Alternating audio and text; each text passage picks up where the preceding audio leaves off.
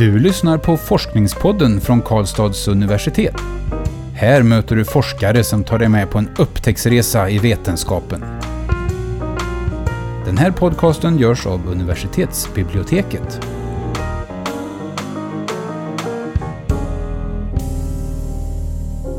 Hej och välkomna, mitt namn är Magnus. Jag heter Nadja. Och med oss i studion idag så har vi Jenny Höglund. Varmt välkommen Jenny. Tack så mycket. Eh, du disputerade ju i början av sommaren här på en avhandling i socialt arbete. Och grattis till doktorstiteln. Tack så mycket. Eh, huvudtiteln på din avhandling är Naturbaserade insatser i socialt arbete. Eh, vad gömmer sig bakom den här titeln? Kan du berätta lite mer? Ja, alltså socialt arbete inriktar sig ju mot olika former av välfärdsinsatser. Och där är ju det här med rehabilitering eller daglig verksamhet väldigt centralt för många olika målgrupper. Alltså att man har en sysselsättning och att sysselsättningen också, alltså inom arbetets struktur, att sysselsättningen också då ofta har ett dubbelt mål, antingen men, att ge en meningsfull sysselsättning för personer med funktionsnedsättning kan vara en sån sak. Och det brukar kallas daglig verksamhet då. Eller också um, den andra typen, formen av verksamhet som jag har tittat på är ju personer som har arbetsrelaterad stress. Och att de då får eh, som ett komplement till den traditionella mer medicinska vården med medicin och samtal så får man också vara på en lantgård. Mm under dagtid ett an, eh, under ett antal veckor, mer eller mindre längre, eller tid beroende. Och då kan det ju vara som att Arbetsförmedlingen eller Försäkringskassan ger den formen av insats. Okay. Mm. Hur fick du idén till avhandlingen? Jag har ju varit verksam inom socialt arbete. Jag har själv jobbat med, alltså som socialsekreterare exempelvis som arbetslivsinriktad rehabilitering på Arbetsförmedlingen. Och då har jag kommit i kontakt med olika former av insatser och verksamheter. Och då kände jag att jag ville titta på någonting som inte har varit uppmärksammat i Sverige tidigare. För de här insatserna finns i Norge under, och där kallas de för in på tunet och är ganska vanliga. Och även i Nederländerna. Och man kan använda lantgårdsmiljön, eller lantgårdsmiljön används även för exempelvis daglig verksamhet för personer med demens. Mm. Och att man då får komma ut till en lantgård där, man, där liksom insatsen tar sin utgångspunkt i både miljö och aktivitet för att främja sociala mål. Mm. Och um, hur gjorde du för att få fram dina resultat? Eftersom det fanns begränsade kunskaper om det i Sverige, fast det fanns verksamheter, så började jag med en nationell enkät för att få också utgångspunkter och grund för ett urval där jag kunde välja verksamheter där jag fick då kännedom om vilken typ av verksamheter som anordnas i Sverige och vilka målgrupper de vände sig till. Och då visade det sig att det var just daglig verksamhet och arbetslivsinriktad rehabilitering som var de primära målgrupperna i Sverige. Sen finns det också exempel på där man använder sig av sådana här verksamheter under dagtid för personer med demens och eh, eh, även för skolungdomar. Men det var så pass få verksamheter så jag valde ut två grupper. Okay. Um, ehm, och kan du utveckla lite hur sådana här verksamheter går till? Vad är det som händer där när, när folk åker dit?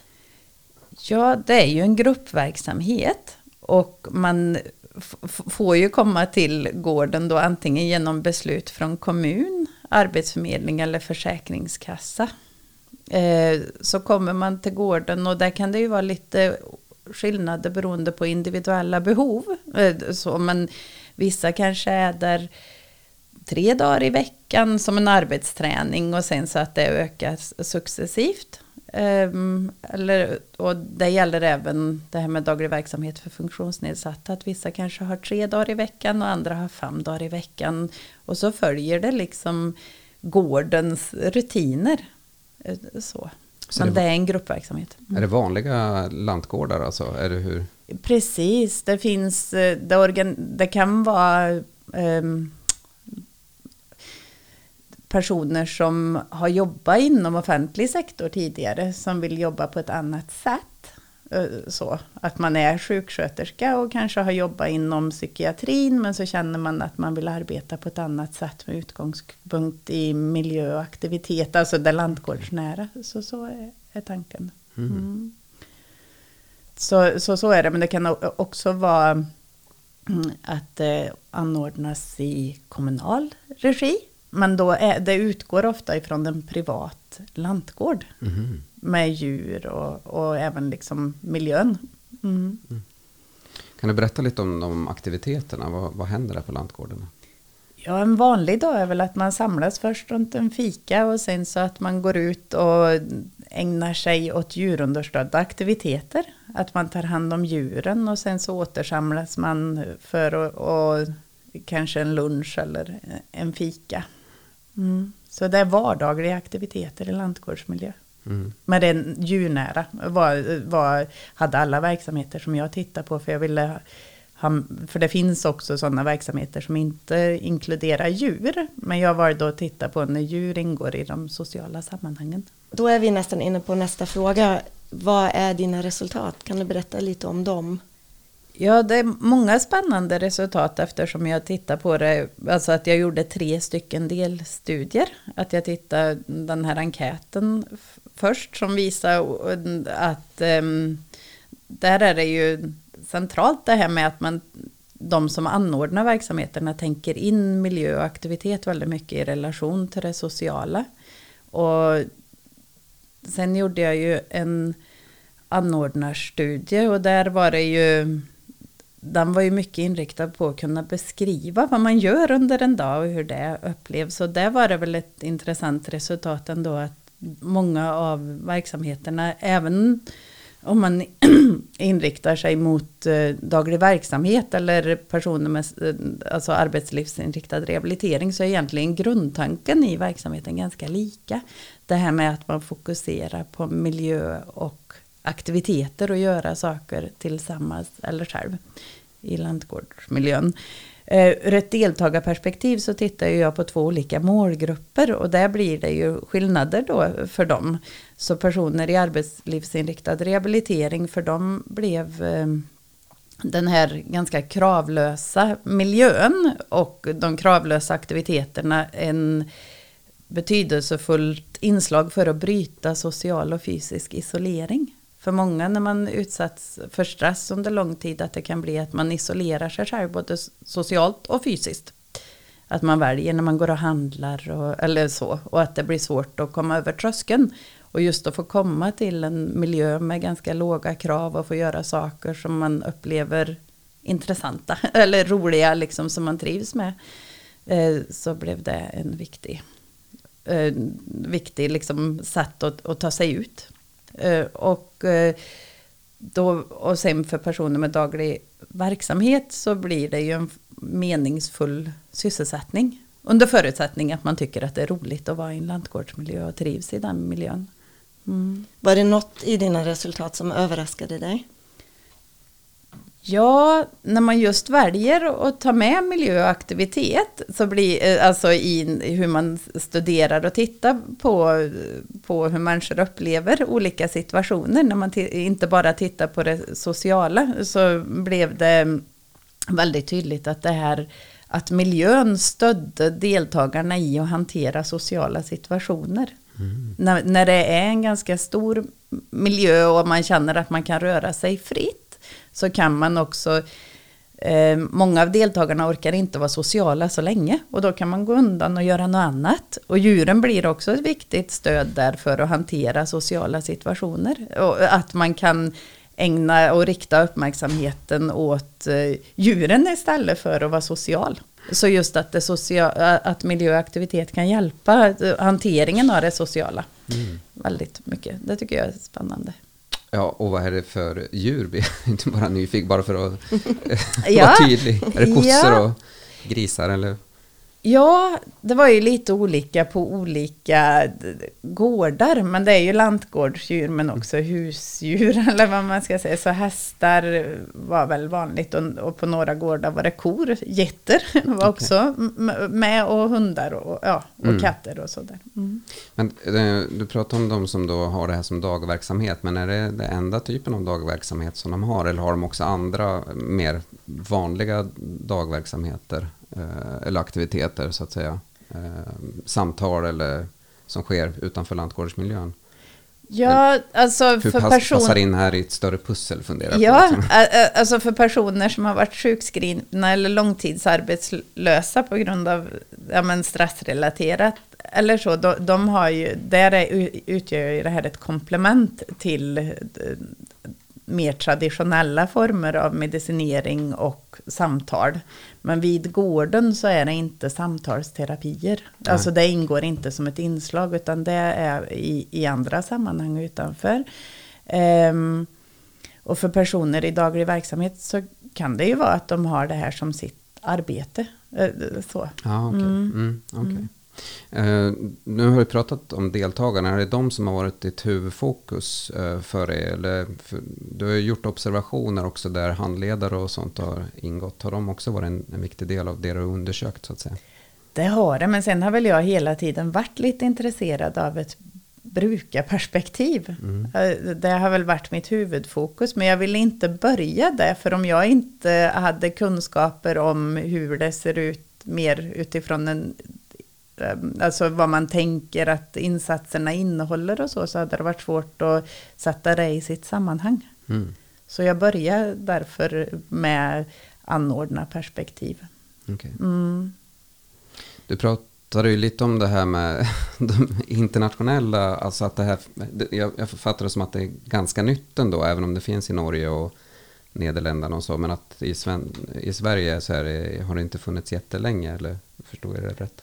Det finns ju en historisk tradition av att använda miljöer eh, och eh, aktiviteter. Men ehm, det är lite svårt när man ska hålla fokus på, alla, på de tre bollarna. Så därför ehm, i Norge tror jag det har funnits en, alltså i den här formen, där det är mer liksom format som en insats. Det är ju ett nytt tänk också, tänker jag. Men det här med att, man har, att personer med funktionsnedsättning exempelvis historiskt har varit på, på lantgårdar och arbetat på lantgårdar. Men eh, välfärdssamhället har ju ändrat sig också, så nu är det ju mer inriktat mot insatser och då tar det sig en annan form. Mm.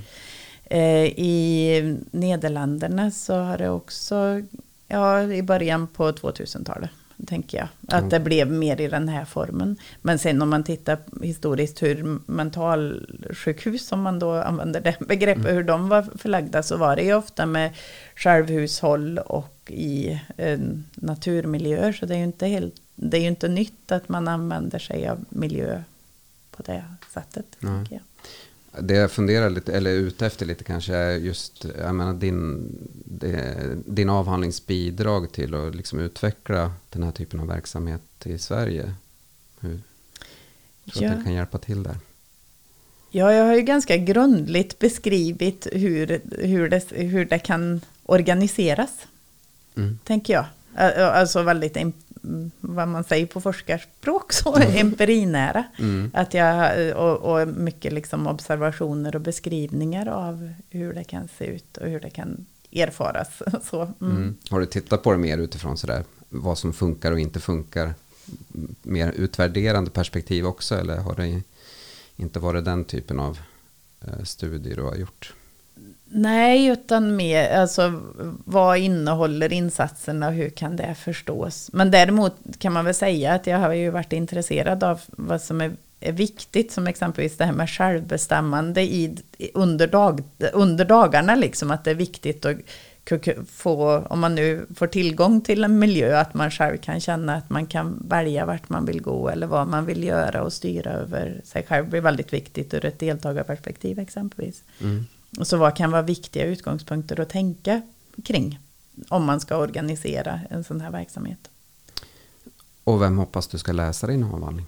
Jag har ju valt att skriva på svenska eh, för att det ska vara just eh, kan vägleda praktiken.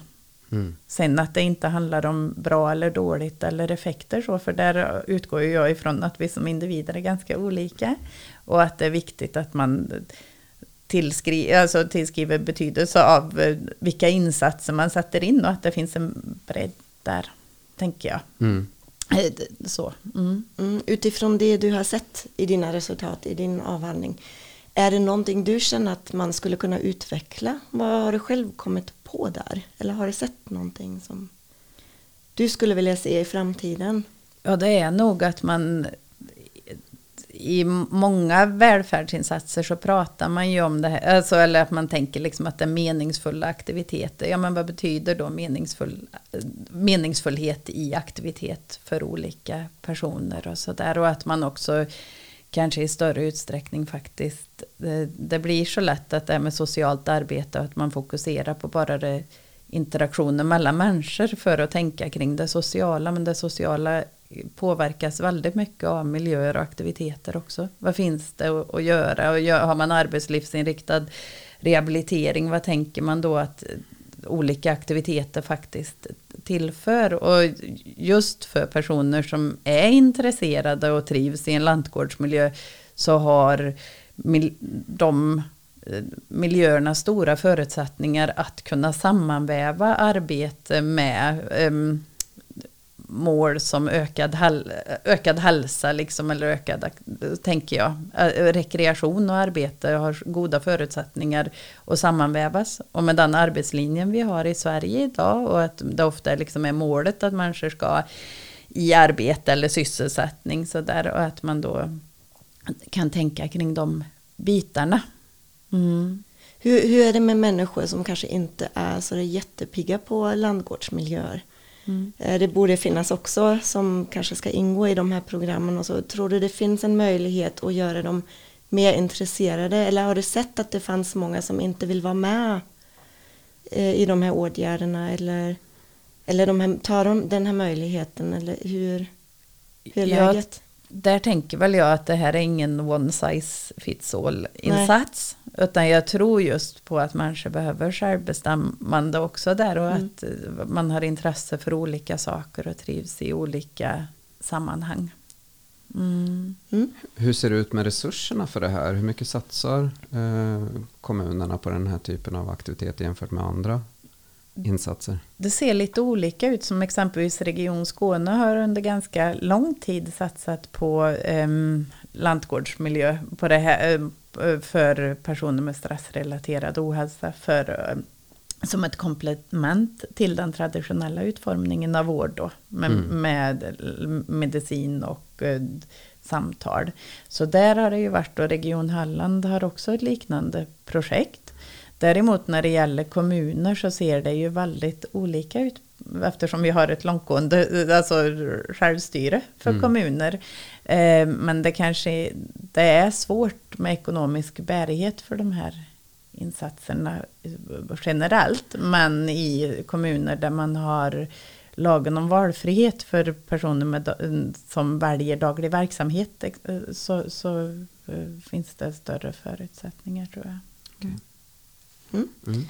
Eh, jag tror vår tid närmar sig slutet. Ja. Men jag tänkte ändå kolla med dig vad du har för planer för framtiden.